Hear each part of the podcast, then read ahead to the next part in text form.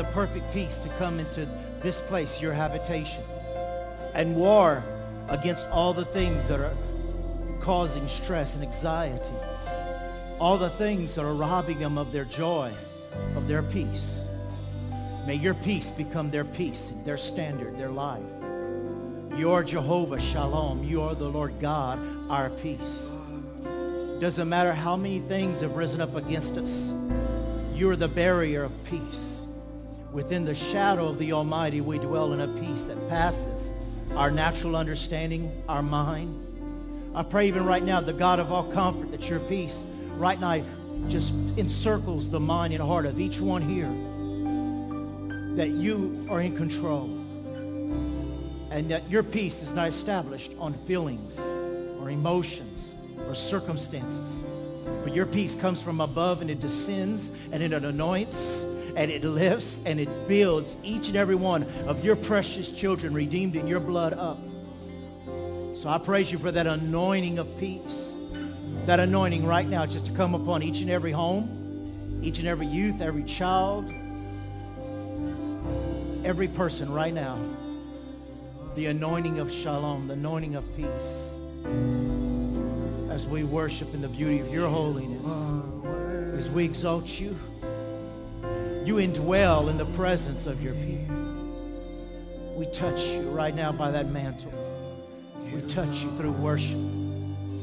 We worship you. We praise you. We adore you. Right now, all of our heart, all of our soul, all of our mind, we put it upon you, Christ, right now. Upon the anointed and his anointing. We place our thoughts upon you in perfect peace. Have we, because our thoughts are continually towards you. We praise you and we exalt you in the name of Jesus. In the name of Jesus, turn to that person next to you. Just shake their hand, hug their neck, tell them I love you. In the love of the Lord, may the peace of the Lord be with you. May the peace of the Lord be with you, Lord. We just bless you for touching Sister Ethel, Thomas. Just thank for healing in their lives. Those in need, Father, we praise you. You are the Lord our healer. We exalt you. We praise you, King. We glorify you. Jesus.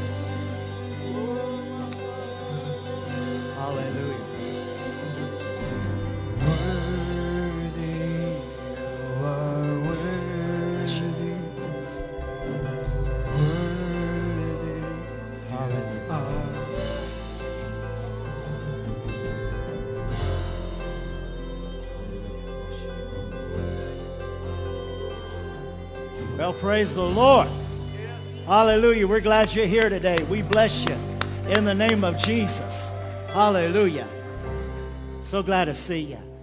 Is there anybody here visiting us for the first time? Would you raise your hand? Anyone at all?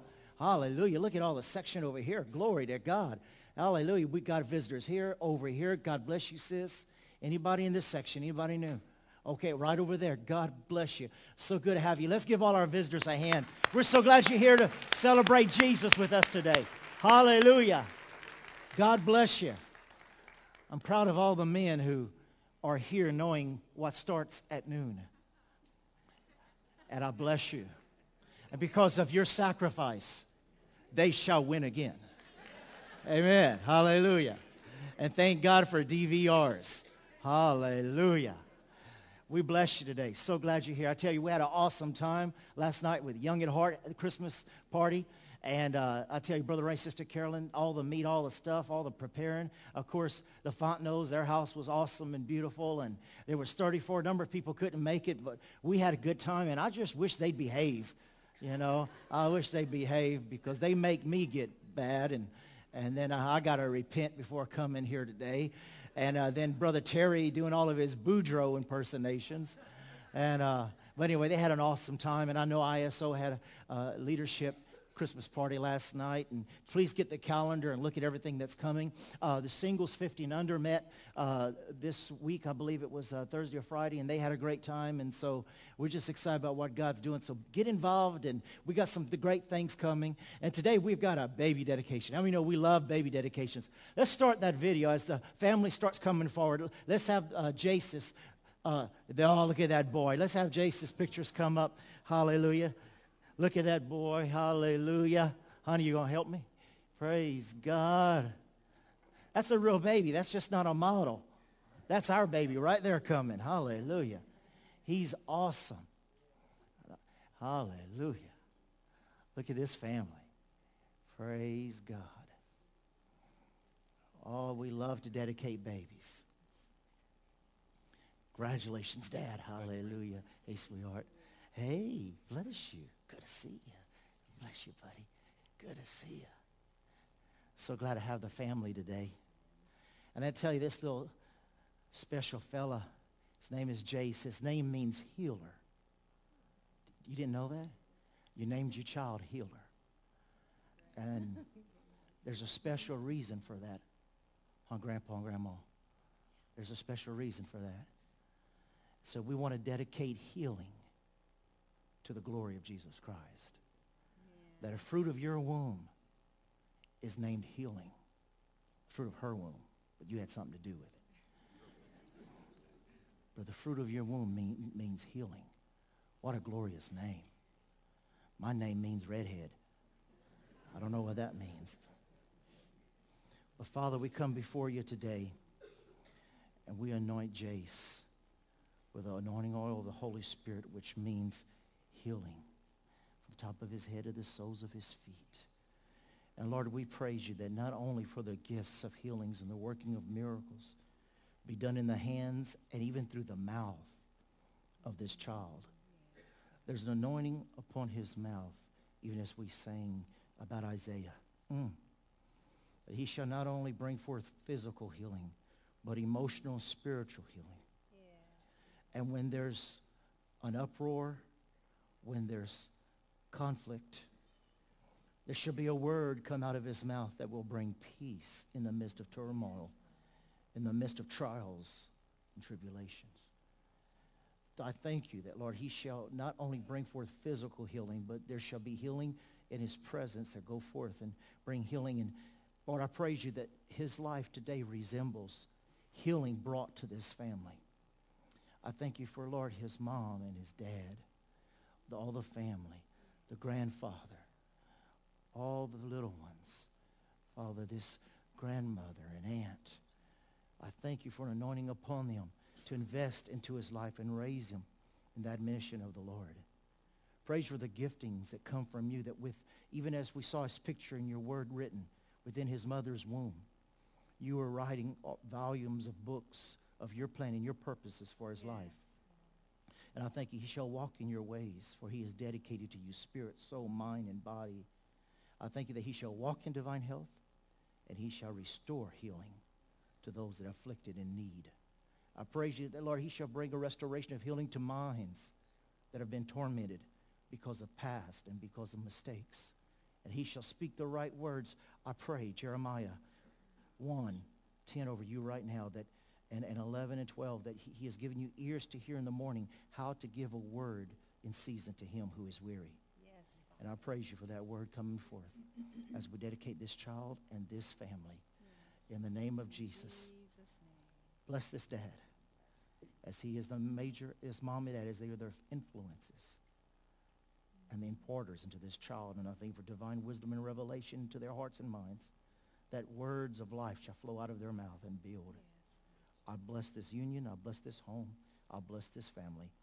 In the almighty name of Jesus Christ. And the church says, Amen. And amen. God bless you. Boy, he already wakes up to amen, doesn't he? God bless you, Mom. You did a wonderful job. Dad, you did a good job yourself. Hallelujah. God bless you. This is your mother. Oh, God bless you. Good having you today. Aren't you proud of him? Hey, brother. Good to see you, man. You look sharp. Hallelujah. God bless you. Hey, who, who are all these? Your youngest, Jordan? Did we, did we dedicate them? No, they, they were too big. We just dedicate them to your glory in the precious name of Jesus Christ, all three of them. Spirit, soul, mind, and body. We just dedicate all four of them today. And we think that they shall grow in your way and you shall keep over them. And we bless them in Jesus' mighty and precious name. Amen. Amen. Bless you, sweetheart. What a wonderful day, Grandma. God bless you. Hallelujah. Let's give him a hand. Hallelujah. Y'all got one to dedicate? We're going to dedicate another one real soon? No? No? Hallelujah. Praise the name of Jesus. Wow. Is that awesome? It's just so awesome. How many you glad you're dedicated to the Lord Jesus Christ? And if you weren't as a child, you are now, and now you are a child of God. Hallelujah. We bless you. You know, I heard something the other day, uh, this week, all these uh, Christmas movies, and one of them said, what would the holidays be without mir- would be like without miracles? And I started thinking, we're given Mark 11, Mark 16, 16, and 17, that these signs, wonders, and miracles shall follow them that believe. And, you know, they talk about what would the holidays be without miracles, but aren't you glad that you serve a miracle-working God every day of the year, every day of your life? He's the God of signs and wonders and miracles. And I looked up one of the definitions, divine intervention. Listen to this now. You'll, you'll get this. Divine intervention. Something that shouldn't have happened, but it happened anyway.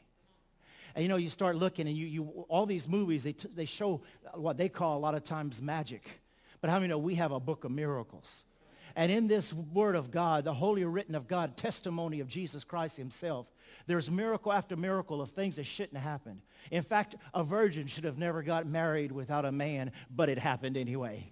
Sarah was 90 years old and her husband Abraham was 100. They shouldn't have had a child, but he had his first and kept on having five more. It shouldn't have happened, but it happened anyway. The Red Sea should have never parted. I mean, how could something like that ever be done? But it happened anyway. You go through the Word of God, the three Hebrew children should have never survived a fire that killed others because it was seven times hotter than normal. It shouldn't have happened, but when there's a divine intervention, it's going to happen anyway. You think about David. He shouldn't have killed that giant. I mean, that giant was over nine feet tall and he was armed to the teeth. But I tell you what, it was a divine intervention. It shouldn't have happened, but it happened anyway. And you just think about Paul was bound in the prison. Peter was bound in the prison. He had shackles on his feet. There was, he was in the inner uh, jail with guards around him. But an angel came and the, the jail opened up by itself and the shackles fell off of his feet by himself. And he kicked him up and said, come on, Peter, get up. And he led him out in the midst of all the army and all the soldiers. How many, you know, it shouldn't have happened, but it happened anyway because God had a divine purpose. The feeding of the 5,000. You could go on and on. And there's always been, and listen, whether we believe it or not, there will always be a divine intervention because our God is a God of miracles. And he's a God who loves to upset everything that the devil tries to do. Now, I looked up the word upset. How many of you know the saints are 11 and 0 and they're upsetting a lot what people think. And I looked up that word upset, and it means to force out of position. It means to overturn. It means to throw into disorder or to defeat the unexpectedly. And how many of you know, everybody's scratching their head. How can the saints be 11 and 0? But that's what you talk, call an upset. So I want you to know wherever you are in your life, God is going to do a divine intervention and he's going to upset. He's going to force out of position everything against you. He's going to overturn and he's going to throw into disorder and defeat unexpectedly. So I want you to get your faith out right now that I believe for an upset for the year 2010 even before we cross over. I believe for a divine intervention in every one of your lives right now by faith in the name of Jesus. 2010 is going to be an awesome year. It's going to be an awesome year with divine interventions. And whatever's been upsetting you is going to be upset, upsetted by the power of God. And you're going to see an overturn and an overthrow on what you thought was going to be your end is going to be overturned and it's going to be your beginning in the name of Jesus. Amen. How many believe we got a miracle working God? Amen. Hallelujah. Somebody shout hallelujah. Praise the Lord. Just go ahead and get upset and know that things are changing. Okay, where's our ushers? Come on, let's upset. And instead of giving a wrinkled dollar today, you're going to do a little bit better. Just upset. Just go ahead and upset tradition right now. I know you're a good Baptist, but that's okay. You can give $2 instead of one. Start off there, baby steps.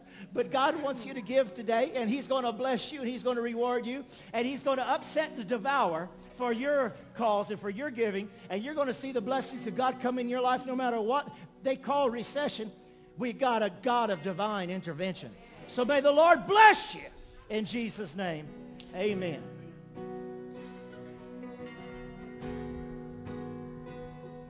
Your blood speaks of better words than all the empty claims I've heard upon this earth. Speaks righteousness for me and stands in my defense. Jesus, it's your blood.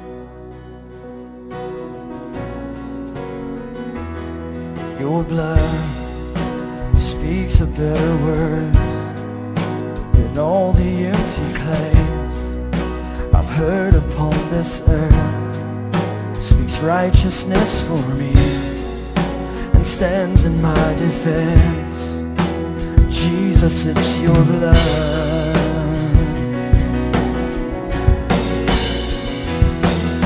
And what can wash away our sins? What can make us whole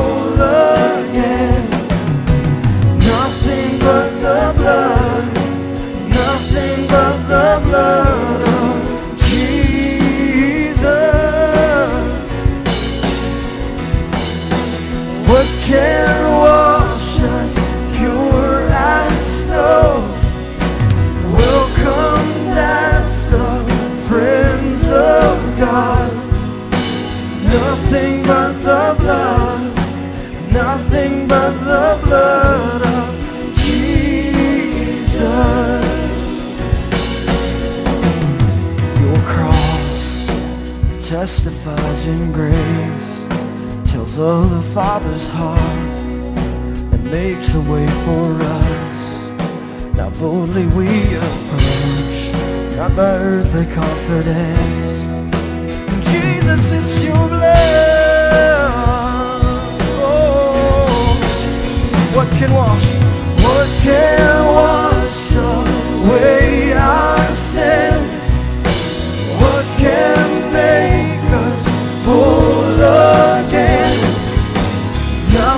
But the blood,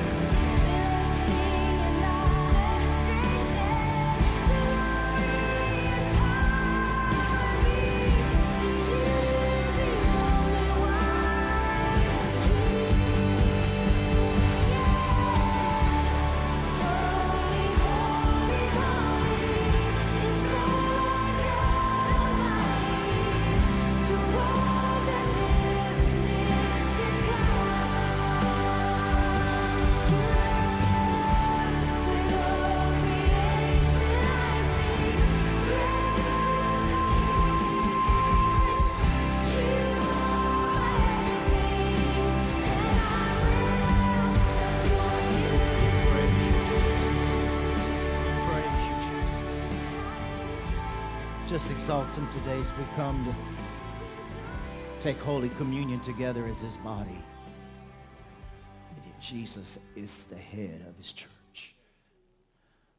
Lord, we come before you, and Lord, we take the bread in remembrance of you as you, on that night with your disciples, you took bread and you broke it. That this is the body that would be broken for the curse that broke mankind, that you can reconcile us back to God. We take this bread in remembrance of your precious body without sin, without any type of wickedness that became the sacrifice for our punishment and our sin. We partake of that and we thank you for it. Thank you for giving your life that we may have life. In Jesus' name, let's partake of the bread.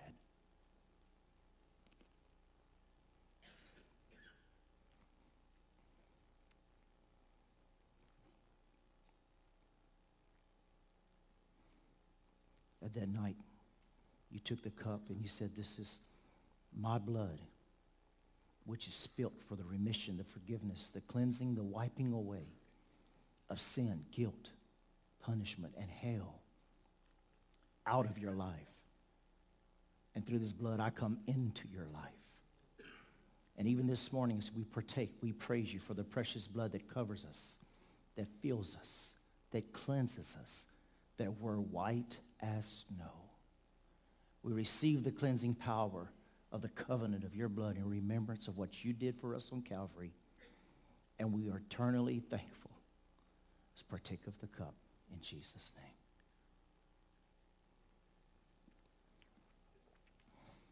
Oh, hallelujah. Let's thank Jesus Christ. Let's praise him and thank him. Hallelujah. We thank you, Lord. We praise you. Glory be to God. Well, are you blessed already this morning? Well, I'll try to surprise you and get you out here early enough, but we're, we're sure glad you're here. And uh, we need to celebrate Jesus, don't we? So I want to start off today. You may be saying, are we still in Blues Clues? Well, how many of you know we're going to get you out the blues before you, so you don't have no uh, uh, a blue, a blue Christmas, okay? We're going to make sure you don't go through any blue, a blue Christmas. And uh, we just want to bless you today and be encouraging you. I want to thank everybody for the emails, the calls, number of people who are getting breakthroughs through this message. And, and it was not planned to go this long, but we're going to let the Holy Spirit have his way. Amen.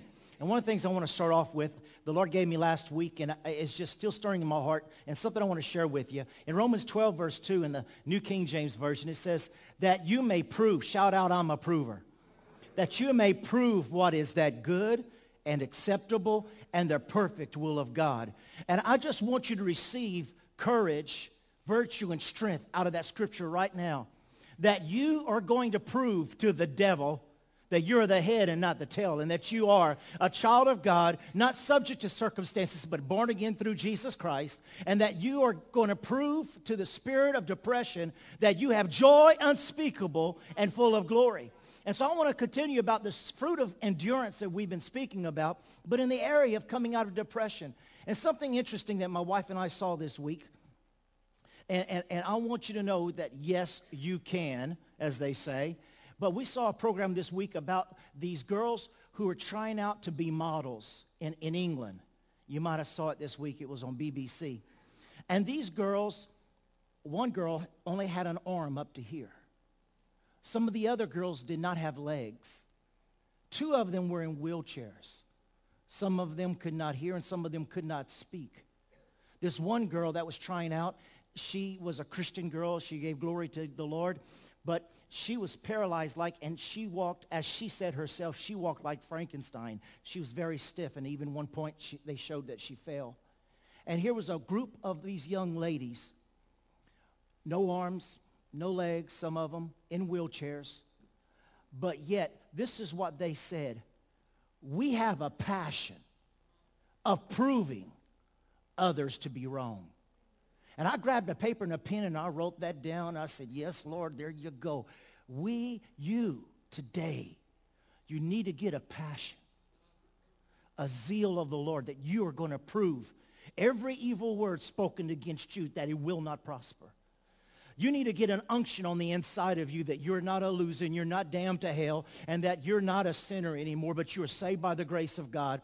And you've got to get a passion to prove to every lying thought and imagination that's been trying to bring you down into the blues that you're going to come out of it and in Jesus' name. And no matter what circumstances you've lived in or you may be living through, and even the torments on your, the torment, tormentation, the, uh, the torments on your mind is going to be broken by the power of the Spirit. Amen.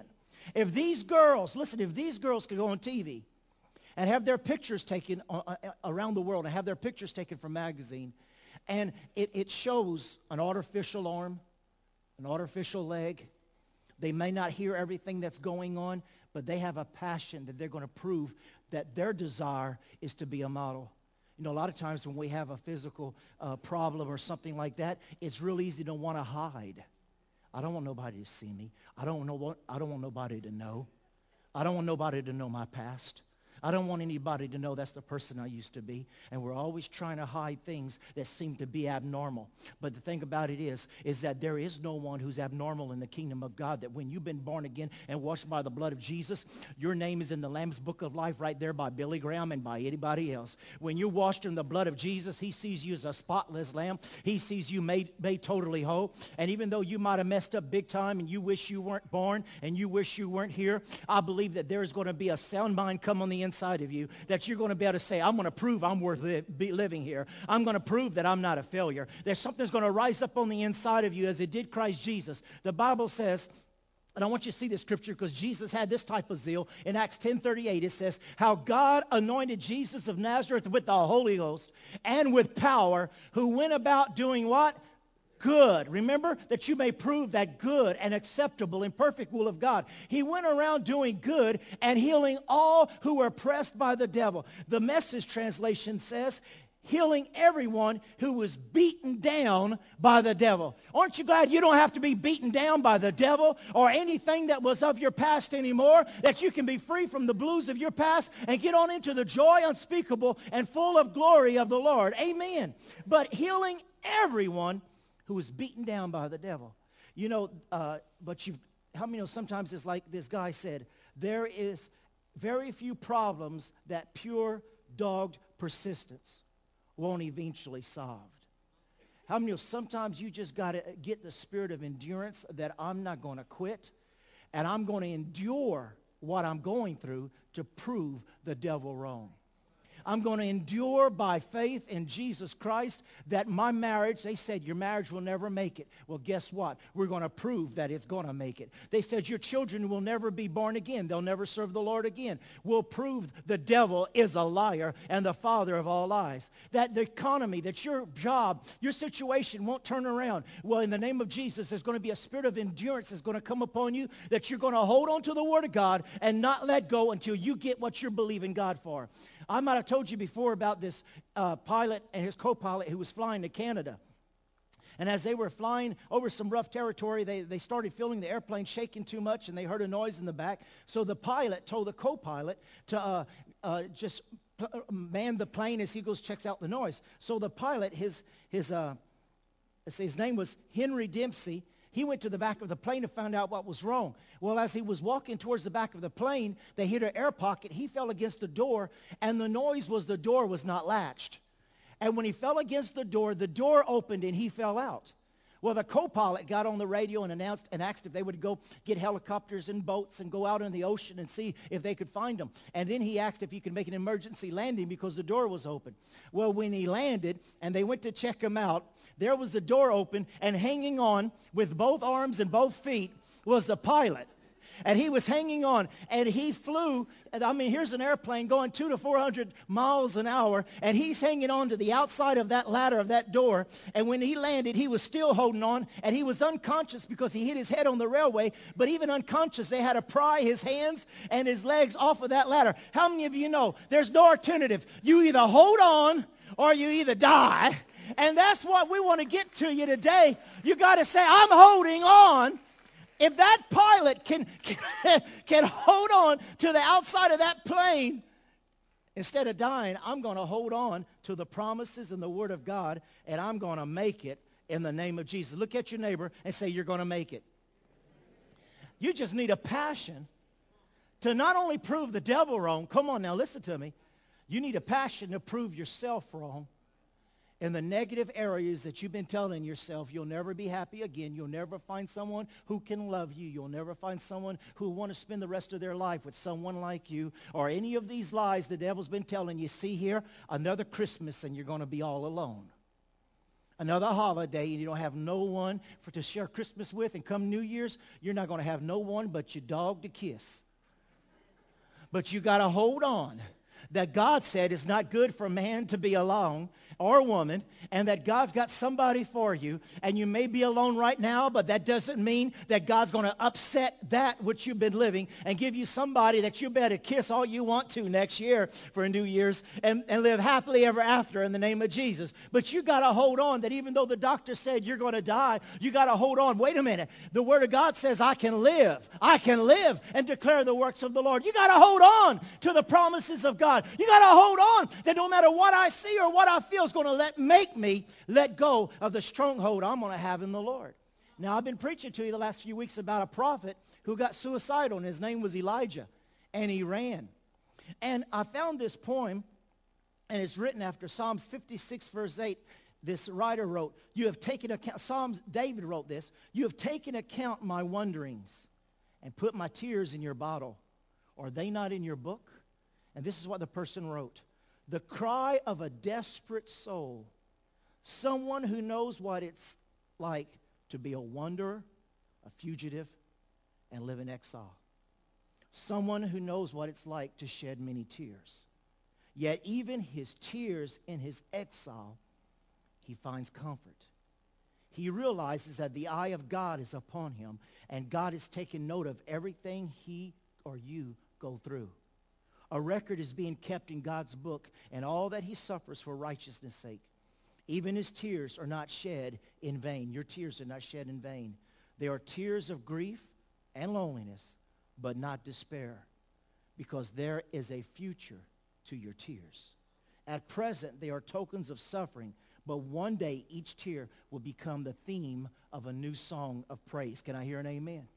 So the exile says to God, put my tears in, thy, in, in your bottle, uh, uh, store them up carefully for me, and he does not want to lose the theme of even one song. There's a story about the man who wrote the book, The Hound of Heaven. His name was Francis Thompson. And his dad put him to study ministry, and he was studying to be a minister, and he was studying to be other things. And he got discouraged, and he went out into the world. And it talks about as he was running away, uh, from his responsibility in God, he eventually, eventually hit bottom. Wandering back to the alleys of London, he was hungry, friendless, and addicted to drugs. With tattered clothes and broken shoes, he barely survived by selling matches and newspaper. Still, God did not come into his thought as he was trying to run from him. A ray of hope came when Thompson began to write poetry, and this man found it and brought him back to life. Here he was hooked on opium and so many other things, but he ended up writing the book, The Hound of Heaven, and his inspiration was if Jesus could appear to Saul of Tarsus and turn him into a Paul, God could take this hound of heaven who's running from God, catch me, get my attention, and change me into a vessel for his glory. So if you are here today, and there are still some today, you are running from what God has called you to do and what God has called you to be.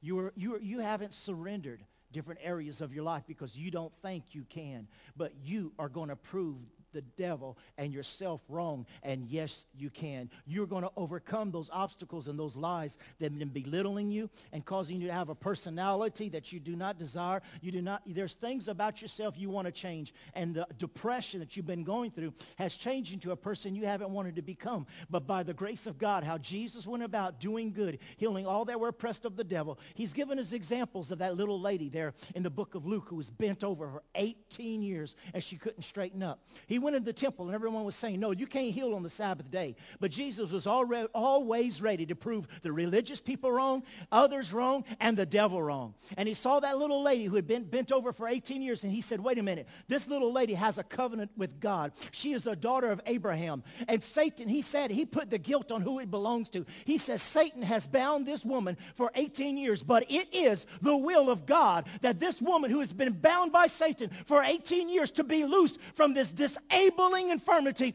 be set free. And he laid his hands upon her. She stood up and she started glorifying God. I want you to know you may not have been able to be able to glorify God in your present circumstances, but Jesus is here right now. He said he'll never leave you, forsake you. When you leave here, when you go to your home, when you go to wherever you came from and you're going through whatever you're going through, he promised he will not leave you or forsake you. And he is right there to say, I am going to loose you because you have a covenant through my blood. You know the authority of my name. There's dominion in my word. And when you call upon the name of the Lord that you may be saved, there is a power of the Holy Ghost who is still going around to do good, to free and to heal all who are oppressed, bent over, disabled in your mind, in your soul, in your heart of the power of the enemy. Can I hear an amen? amen. Now, quickly here in 1 Kings 9, 5 through 6, we won't go to the beginning. Elijah's running away. Uh, and uh, here it says, exhausted, he fell asleep under the long broom bush. Suddenly an angel shook him and awoke and said, Get up and eat. He looked around to his surprise. Right by his head were a loaf of bread baked on some coals and a jug of water. He ate the meal and went back to sleep. Let me just share with you this next point.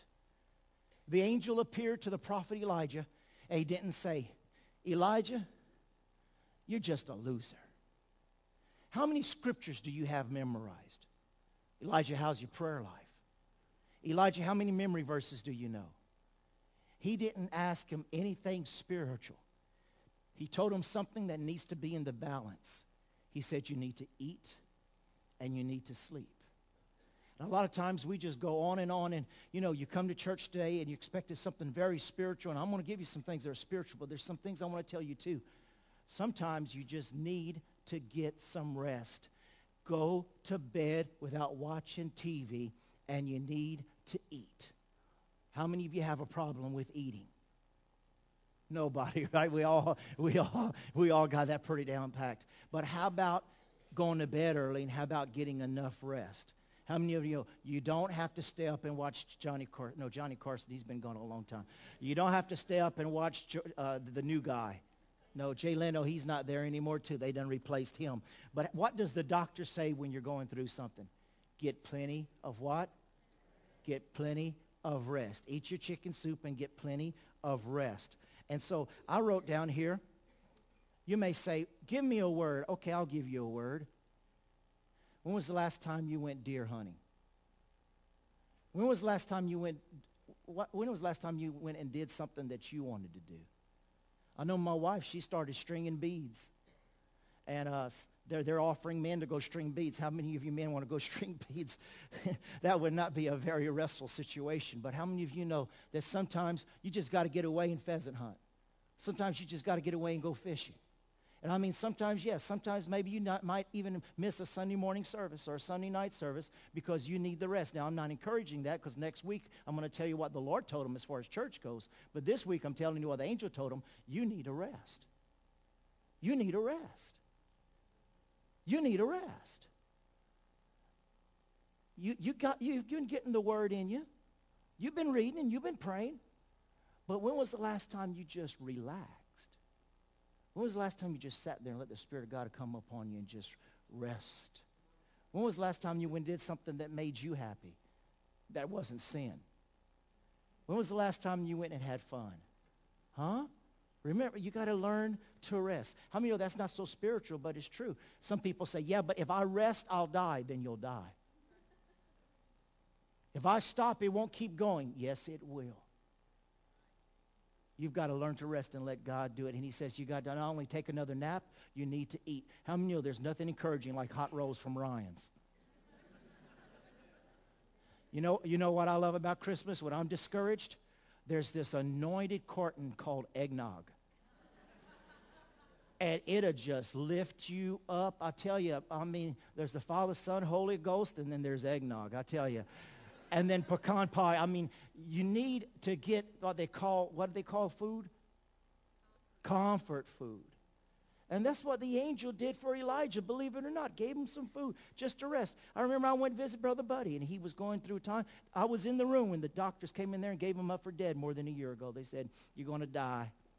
We went to his house. Did I prophesy over him? No. Did I give him some scriptures? Nope. You know what I asked him? I said, Brother Buddy, what do you love doing? Cindy and I, we talked to him. What do you love doing? And he was, I said, how about fishing? You should have seen his face. His face lit up, and he is, oh, I love fishing. I said, well, you know what, Brother Buddy? You need to go fishing. And you ought to see the pictures of the fish he's catching. Because Brother Buddy went back fishing. But you know what? You could just stay home and worry. Well, you know the grass is going to grow another half inch. You know, the car's got a little bit of dirt on it. It's, it's going to it's gonna fall apart. No, sometimes you just need a rest and you need to just chill and you need to have a good time. Let me show you this scripture here in 3 John chapter 2. Well, this is the New Living Translation. Look at this. Dear friends, I hope all is well with you and that you are as healthy in your body as you are strong in your spirit. The message says, we're, in the, we're the best of friends, and I pray for your good fortune in everything you do and for your good health and that everyday affairs prosper as well as your soul. God wants your body to prosper, but he wants your soul to prosper, and your mind is going to follow your body. Now, right quick before we get ready to close, because I'm going to let you out early today, but I want you to write down some things. We've got another 30 minutes here. So I want you to write down some things, and I'm going to give you some points. Write this down. Number one, what can you do about feeding your spirit? Write this down. Because listen, let me tell you something. Let me tell you something right now. How many of you have ever been starving? You've been hungry to where you can't control yourself. Anybody? Come on, y'all. I know I, I, you're hungry right now. Raise your hand. How many of you have ever been so hungry? I've got to eat. Anybody? Coke. Can y'all be honest? Come on, can we have some honesty in here? How many's ever been hungry in their life? Stop lying, you'll go to hell. How many's been, come on, come on. We all been hungry, right? Huh? I said eggnog and some of y'all started slaving right over your face. I said Rose from Ryan, and you hit says, that sounds good. How many of you have ever been so hungry? Do you know your spirit gets hungrier than your body does? And you wonder why you're depressed? It's because you're feeding your body, but you need to be feeding your spirit. And when your spirit gets hungry, sometimes it'll wake you up 3 o'clock in the morning and you'll go make you a mayonnaise bologna sandwich and what you're supposed to be doing. And, and, and you, or have you ever gone to the pantry and you look in there and you wonder, what am I hungry for? You ever go to the ice box? What am I hungry for? Well, let me tell you a little secret. If you ever get up at 1 or 2 or 3 in the morning and you go and you open the ice box in the pantry and you go, I just don't know what I'm hungry for. You'll eat a pickle, you'll eat cheese, you'll eat all kind of stuff, and you're still not satisfied. It's because your body's not hungry. It's your spirit. When you don't know what you're hungry, come on, this is a secret that'll save you here. If you don't know what you're hungry for, and you go, I just don't know what I'm hungry for, but I'm hungry, it's because your spirit's crying out because your spirit's hungry because you're not feeding it. You need to take every opportunity you can to feed live food to your spirit. You need to write that down. You need to feed live food to your spirit through word and through teaching. Novels are good, but they won't do it. You got to read the written word, the anointed word that is sprinkled with the blood of Jesus. You need to do that. Write this down. You need to learn to go back to worshiping God, just worshiping in his presence. Just worshiping him for who he is. Not for anything, but for who he is. And listen, worship will cleanse you. Worship will fill you. You need to write this down. And worship will catch you back up to where you're supposed to be. Worship will cleanse you. Worship will fill you. And worship will catch you back up where you're supposed to be. If you're not worshiping God, if you're not spending time just, just worshiping him and praising him and glorifying him, you'll probably lag behind where he wants you to be and never catch up to what he wants you to do when my wife and I were living in Argentina, we were in a city of Santa Fe. We'd been there for a few years, and we were praying. God was dealing with us some things, and I was praying for. It was a big move, and Cody was just a few months old, and we were praying about this move. And I would go out and pray on the balcony from 11 to 12 every night, and just seek the Lord uh, specifically about this move. And one night after I got through praying, I was walking back, and the Holy Spirit just told me as clear as can be. He said, "I want you to stop right there, and I want you just to raise your hands and praise me as a king." And I, my mind told me, now how would a king praise God? But when I started praising him, the words of authority, dominion just started coming out of my spirit, and I started worshiping him as a king. And then all of a sudden I heard the voice say, now I want you to worship me as a priest. And I just started worshiping him as a priest. And the Spirit of God just flowing through me were the right words as being part of the priesthood and just worshiping him, praising him, and offering up sacrifices of praise. Then he says, now I want you to worship me as a servant. And the words of servanthood just started coming out of my heart, and I just started worshiping him as a servant. And then the last time he says, now I want you to worship me as a son. And I just started calling him Father and worshiping us as my son. And when I got through with those four stages, then the Lord says, now I want to tell you the answer of your request. I want y'all to go, and I want you to do this and do that, and I'll open up the doors. After I got through worshiping him through those four stages, I didn't only get cleansed of my own ideas. I didn't only get filled with the wisdom, knowledge, and revelation of God, but I got caught up to where he wants me to be. And so we need to learn to fill our spirit. The next thing we need to do, we need to learn to act upon the word and stop acting on our emotions. Act upon the word and not be acting upon our emotions. Now, quickly, let me talk to you about the mind. Not only about feeding your spirit, but let me talk to you about feeding your mind. How many of you know you've got to learn to read good materials? You need to read the Word of God. You need to get you a good daily devotion. I mean, they're on sale at Books A Million. You need to, you can get on the web and get 20 downloaded free a day. All you have to do is get a good devotion going in your life. You need to tell the truth in all circumstances. One thing you need to do is you need to learn to talk to yourself. You read, listen, if you need to learn to read the Word and the devotion out loud, let your ears and let your heart hear the Word of God that you're reading. You need to read it out loud. The next thing you need to do, you need to read good material, but also you need to talk to your mind. You need to say, mind, you're not absent-minded. You're not forgetful. You're not getting old. You're not getting useless. You're not getting forgetful. No, you need to talk to your mind. Mind, you're not going to believe the lies of the devil anymore about your life and your circumstances. You're not going to believe that you're a failure and you cannot do it. You're not going to believe that things cannot be done. I mean, these lights here today, uh, these, these lights represent I, am going to preach to you one day what all these lights represent. They represent a bunch of things. But you know, we got the vision for these lights three and a half years ago. I'm standing right now in a vision that we had three and a half years ago. And I, I didn't know exactly when we were going to have this, but then all of a sudden, God sent Brother Greg over, and Brother Greg has a, a, a degree and, and this type of stuff, and, and he, he knew what we wanted, and, and we gave him free reins, and he did this and did a wonderful job, didn't he? I mean, it has been awesome. And our internet church, yes. Brother Greg and his wife been a blessing to us. And Brother Bob had the vision for the internet, and we got the camera and got him a motorcycle grip on the camera, and he just pretends he's Evel Knievel back there. And, and uh, we, we, we're on the internet church, and, and we just, people are joining all the time more and more and, and getting ready to go on TV and all this different stuff we're getting ready to do. But it might have been three, three and a half years, but you know what? It's up here, and more things are going up, and more things are happening. It's a dream. It's a blessing. But many times I had to tell my mind, stop saying you can't do that in Pineville. And I had to tell my my mind. Don't worry if other churches are not doing it. This is in your heart. I put this in your heart. You do it. I talked to the elders. They got excited about it. They said, let's go for it. So it didn't matter if other people aren't doing it. It doesn't matter if other people say it's too much money. It doesn't matter if they say it seems like a waste. What matters is what the Lord has to say and that it creates an atmosphere. What I want to do, this is called a house of prayer and a house of praise. And I figured if you want uh, to make mood in your house for you and your wife, we need to make mood for our lover, Jesus Christ, in the house of God. And so we wanted to get, I said, I want some mood lighting.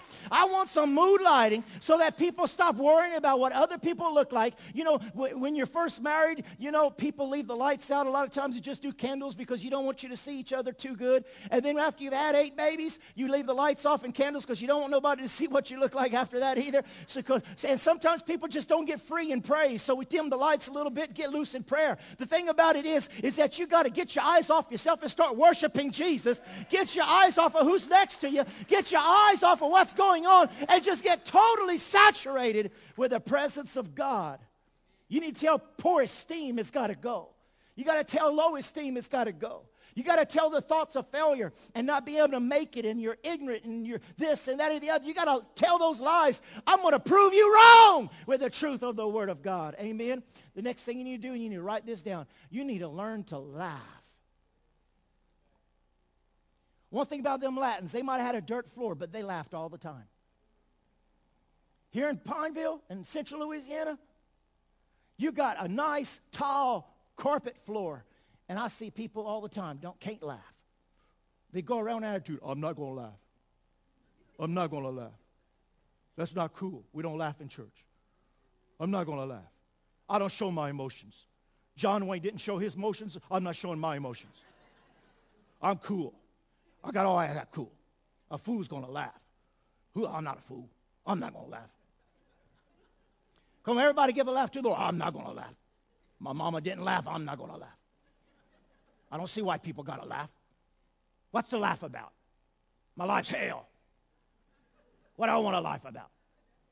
My stomach hurts. I'm hungry. I want to go see the saints. What do I want to laugh about? The Bible says that a merry heart doeth good like a medicine. And everybody knows if you're going to be around me, we're going to laugh. And I'm going to get in trouble, but I'm going to get out of trouble because I'm going to get in trouble again. And I know I'm getting in trouble when Brother Ray looks at me and starts shaking his head. Now, he'll laugh for a while. Brother Ray's one of our elders, and he'll laugh for a while. But when him and Sister Carolyn too, now Sister Jessie just let me go. But, bro, but uh, Brother Ray, Sister Carolyn, when they kind of start, oh, Sister Carolyn go, oh, and when Brother Ray goes, I know I've gone too far. Now, Brother Bob and I, we'll really dig ourselves in a hole. In fact, we did last night. But anyway, you got to learn to laugh. Stop watching the Titanic and put on the Three Stooges and Dumb and Dumber. You need to get out of the sad movies. You need to get out of the sadness and what depresses you. Stop watching Bambi and Benji and start watching Dumb and Dumber. There's an anointing on that show to get you start laughing and get you happy every time. Get the Three Stooges collection. You can't beat Barney Fife. I tell you, you got to surround yourself with things that make you happy and make you laugh. My wife and I, we're going to laugh. My wife has an awesome laugh. You can hear her in the next county. And, and, and, and, and, I love to hear her laugh. And we just laugh, and you just get free. Laughter is medicine, and laughter is healing. Amen? It'll strengthen your body, and it'll unburden your soul. And guess what else laughter does? Listen to this. Let me tell everybody here who don't believe in laughter, let me tell you what laughter does. It annoys the devil. How many of you have ever watched The Nanny? Hello, Mr. How many ever? Eh, how many's ever heard somebody talk with an annoying voice? That's what laughter does to the devil. Oh, I can't stand them people from Word of Grace. I can't stand those people who believe in victory and. I can't, oh, that just annoys me. And you just go around. you just go around laughing anyway and just annoy the devil to hell. Hallelujah. Let me tell you about your body right quick. Number one, also, you got to learn to rest. But let me tell you something else. Your body can only fix itself if you exercise. There's certain things that are loosed in your body only through exercise. We can anoint you. We can pray for you. We can pour a gallon of oil on you. But if you're not going to exercise, there's going to be things that's not going to be fixed. You've got to learn to exercise. And you say, but I can't do nothing. Look, when you're in your chair, just raise your leg. Just keep that hip mobilized. Just lay there, something you can do. I mean, do something. Do the chicken, do something. But just don't sit there and get out of shape. Exercise. Watch the food you're eating, especially these holidays. Watch the food you're eating. Look for every opportunity to tell your flesh no. Keep careful with your appearance. Men and women, burn your wife and husband beating t-shirts and dress up. Depressed people show they're depressed like the Pharisees used to show that they're fasting. They let themselves go. Don't let yourself go. You've got a hope. Your life's not over. Don't, and let me tell you another thing you've got to do. Look for somebody that you can be a blessing to. Stop about it's all about me and start concentrating about it's about others. Listen, as I'm finalizing, listen to these final points I'm going to give to you before we go. It's not just about you. You need to start making others happy. There are people to, I can't get over the people there is to minister to. I went to a store this week and talked to a 21-year-old man, a uh, 20-year-old boy that um, had a testimony and he told me about what happened and, and different things. And I'm not going to mention things, go into detail. But there he was and he says, I've been to your church and he started telling me things and I got to minister to him. But something very interesting happened. Last, Saturday, last Sunday, I counseled Sunday night services around holidays. I try to give all the volunteers, which we've got about 70 volunteers, we try to give the volunteers off. So we just counsel service around the holidays. So last Sunday, we didn't have church. So my wife and I and kids, we were home and uh, we had some things planned. And about 7:30, somebody knocked on my door. It was this man, he was uh, telling me that he found this dog in another neighborhood, and he, he's not from here. He lives in Ball, and he was wondering if there was somebody I knew who the dog belonged to, or if we could keep the dog till the owner would come. I said, well, I tell you what, let me go ask my wife if we could keep the dog till, you know, somebody comes and claims the dog. And so I went and asked her, and then I went and got the dog to kind of soften her up a little bit because it was a cute little dog. And, and then I invited the man into the house, and we started talking. And how many remember in October that man who lost his uh, 12-year-old son, Cody, that drowned trying to save his friend? How many remember that on the news? That, that, that 12-year-old boy, Cody, jumped in there to save his friend, and, and he saved his friend, but he drowned. Well, this man at my door holding this dog is the father of that child.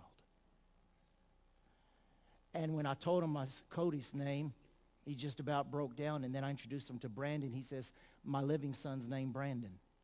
And then introduced to my wife, his sister's name, Cindy. And so we started talking. He stayed at the house for about an hour and a half. And we've talked two or three times this week. And he wants to come to church here. They're out of town this weekend, but he said he's going to bring his family here. But we just got to talking. And we've talked on the phone uh, many for a few hours this week. And just he's just opening up. And it just happened in October. And his heart's just bleeding. And, and, and then there was other people who called and people I got to minister to too. And, and, and I want to tell you something. I spoke about these girls who want to be models that don't have an arm or a leg or, or, or have some other type of uh, problem uh, uh, that they, they're overlooking. I want to tell you something. There are, come pastor's appreciation, I have people stand up and applaud and they give me a clap. But I want you to know there are people in this building right now, people watch me for internet going through something, and there are people who may not be here today. But there are people in this church that have gone through some of the worst obstacles in their life that they could have given up and they have wanted to kill themselves and they have tried to kill themselves. And there are people who have lost some of the most precious things in their lives. And there are people in this church, you have gone through horrible circumstances that most people would have given up and quit.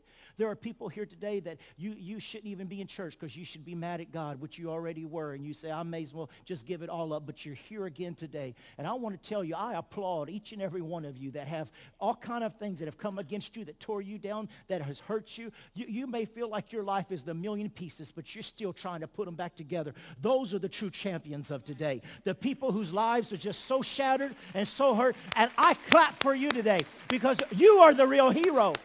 You're the real hero. You're the person who's lived through something that I don't know if I could have lived through. You, you've, you, you've gone through things that I don't know if I would have made it. I know people who may not have made it, but you've gone through things that you have made it. And I know that the Father is proud today that even though you have wanted to give up and you feel like there's no reason to continue, I applaud you. Heaven applauds you. Jesus is proud of you. The angels are worshiping God because you haven't quit and you're going to continue on. And because of people like you that have held on even when life didn't give them an inch of hope, you've held on. I want you to know, I believe it's because of faith like you have and hope like you have that you're going to continue seeing changes come in your life. And he says, I'm going to take your sorrow and I'm going to turn it into joy. I'm going to take the ashes of what have been burnt down in your life and I'm going to build a temple unto my glory of what I can do through your life. You are the heroes. You are the people who haven't quit. You're the people who are determined to win. And bless God, I know that you are going to win. Hallelujah. Let's give them another hand.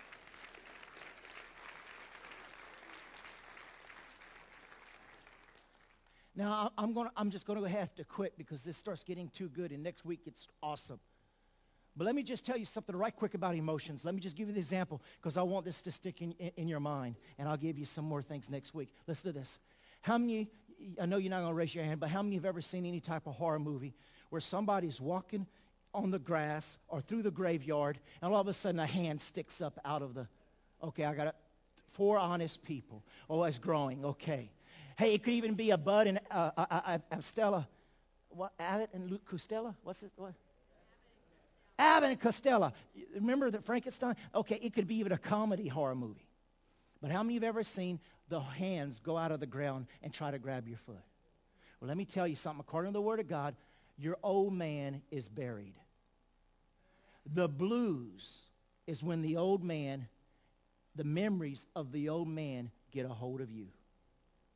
The blues is when you're standing there because the devils always like to drag you back to the graveyard like the man with legion of devils. The only way the old man can affect you is those old bony hands represents thoughts and imaginations. And just like you've seen in the movies where those hands come up out of the grave and they gra- want to grab a hold of somebody and them zombies get up and start walking around and they want to grab somebody. Your old man is buried and useless, as the Word of God says. And whenever you start feeling them thoughts and those imaginations start coming into your head, I want you to picture. Last week I gave an example of weights. This week I'm giving you an example of skeleton hands, and I couldn't find one. I would have had one. In fact, if I could have found the right stuff, we would have had fog up here this morning.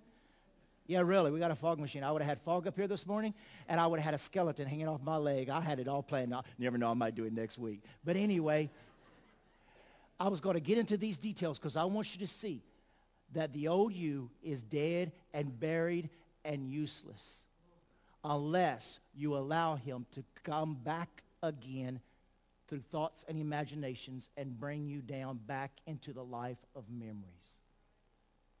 I got this song. How many know Percy Sledge? I remember that song, Take Time to Know Her.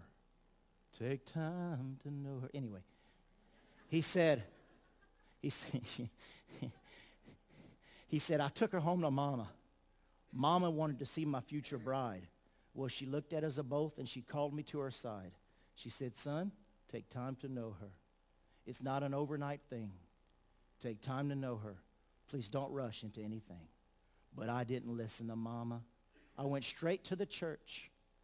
I just could, couldn't wait to have that little girl of mine. When I got off from work, the preacher was there, and so was my future bride. He looked us at both, and then he called us to his side.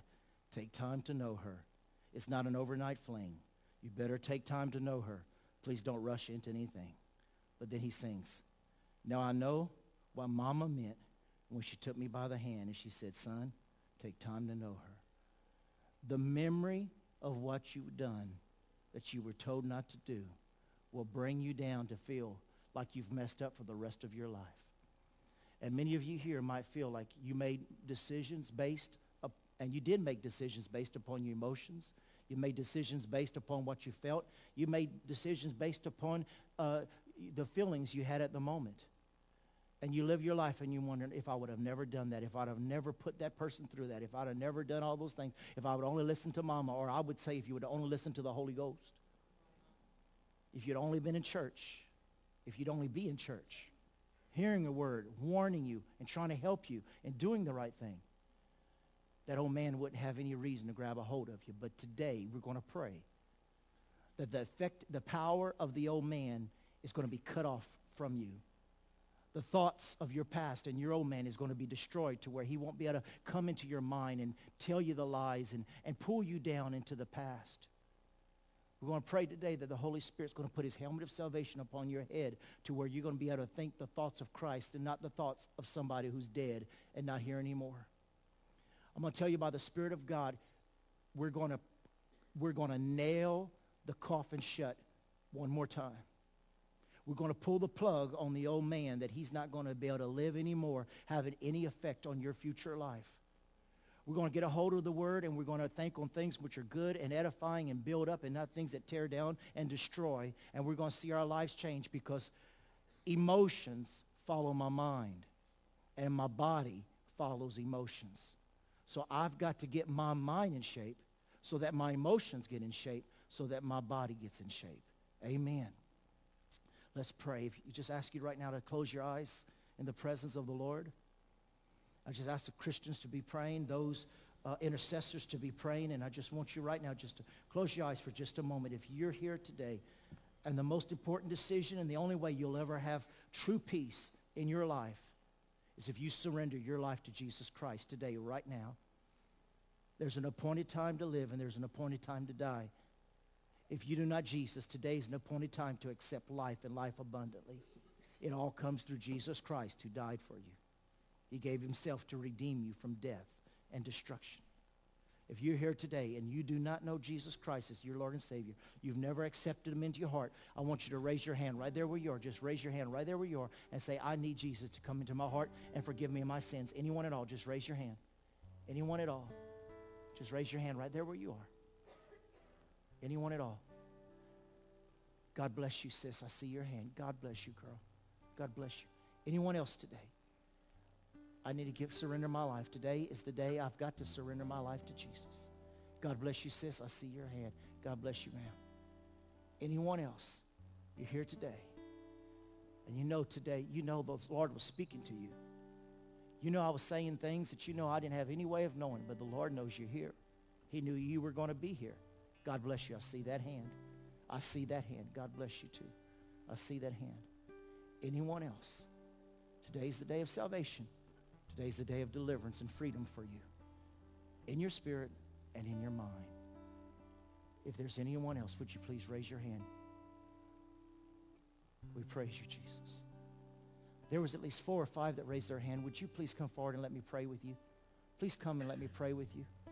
I have, I have some people here ready to take your name, and we want to send you some material, but you raised your hand. Please come. Please come right here. God bless you. Yes, God bless you. There was one on this side that you raised your hand. Would you please come now? Come and stand up here. Rick, Kath, would you help, please? There's somebody else who raised their hand. There was two more, at least, who raised their hand. God bless you. God bless you.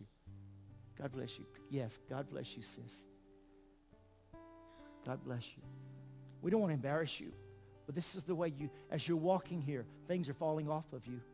Things are beginning anew for you. As you walk up here, God is setting up for you to upset the enemy and bring something new into your life. This is your day. God bless you. God bless you. God bless you. God bless you. I need prayer warriors with these precious people. Here comes another one. God bless you. Church, just be praying. Just be praying for these precious people, these precious lives, every life that's represented here right now. I need someone with this sweet sis right here. Oh, blessed be the name of the Lord. Christians, pray. This is an awesome day. This is the day of the Lord. This is the day of salvation and of freedom. If there's anyone else, some of these did not raise their hand and they came up anyway. Blessed be the name of the Lord. Intercessors continue to intercede and pray. Anyone else today? Anyone else? You know you've got to give your life to Christ you know your life is not right. Maybe you've accepted him when you were a child and when you were a teenager, but you've, you've ran away. Stop running and come today. Stop running and come today. Anyone else? Anyone else? Anyone else? Ladies, if y'all look at me just a moment, today is the day for new beginnings. This is not something man made. This is not something I can do. It's all something that the Holy Spirit has orchestrated today for your life. He wants to save you and heal you and deliver you and fill you with a peace. He wants to touch you. I want to invite you, would you put your hand upon your heart? The Bible says we believe with our hearts. So we put our hands upon our heart. And the Bible says we confess with our mouth. So would you repeat this prayer after me? Say with me, Dear Heavenly Father, I surrender my life to you today.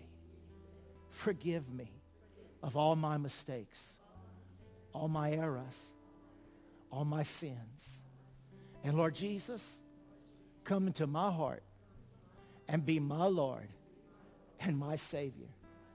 I totally accept the sacrifice you made for me upon Calvary. And I believe now I am cleansed, I am clean, and I am saved through the power of the blood and the name of Jesus Christ. Amen and amen. Let's give the Lord praise. Let's give the Lord praise. Now they're going to take your names, but let me just pray for you right quick. And let me mention, church, tonight I'm going to be preaching uh, in the book of Revelation about the church of Sardis, the lukewarm church. And I want to talk, preach about this last letter, the, need, the need of zeal. And so I want to invite you back tonight at 6 o'clock. But let's pray. And if you're here today, just ask you to bow your head one more time. If you're here today and you say, Pastor, I've been going through a depression. I've been feeling lonely. I've been feeling hurt. I need prayer. I've been discouraged. I've been fighting. And, and so many people contemplating suicide and having those thoughts. If that's you, I just want everyone, please bow your head one more time. Intercessors pray. If that's you, you've been having a rough time right now. You've just been wanting to give up and quit. You've lost hope. If that's you, just raise your hand. Just raise your hand. God bless you. Yes, yes, yes. Just raise your hand, and then you can put it back down. Just let the Father see it. Raise your hand. If that's you. If you didn't raise your hand and you need to, raise your hand. Let the Father see that, that action of faith. That action of faith. Anybody at all? Anybody else? Heavenly Father, we come before you and we thank you for these up here who are born again, saved, and their names are in the Lamb's Book of Life as angels are rejoicing. We pray for every life right here and those in the audience who've raised their hand. Father, your spirit's everywhere through this building right now. I thank you that your presence is going through this building right now. I praise you that you're healing, love, and compassion. I thank you for the spirit of compassion, Lord, that is going upon the lives of every one of these. That all rejection, all hurt, all the pain, all the loneliness, all the suffering, all the tears would be turned into songs of praise. That every heart and every mind will rejoice. I pray new strength and new zeal in each and every one of them. I dedicate and I pray over their minds, their bodies, and their spirits that they may be built up. They may be established in you, Lord Jesus. I pray over their life and I come against every thought of death wish, every suicide, every spirit of hopelessness. I break its hold through the power of the name of Jesus Christ. And I thank you for rescuing these lives and all those here today. I thank you for, Lord, those that the doctor and others said they should have already been dead, but they're alive today because you're king. You're king and you're Lord over their life. I plead the shadow of the Almighty, the glory of God over them. And I praise you that every hindrance and every stronghold must be broken by the power of the anointing.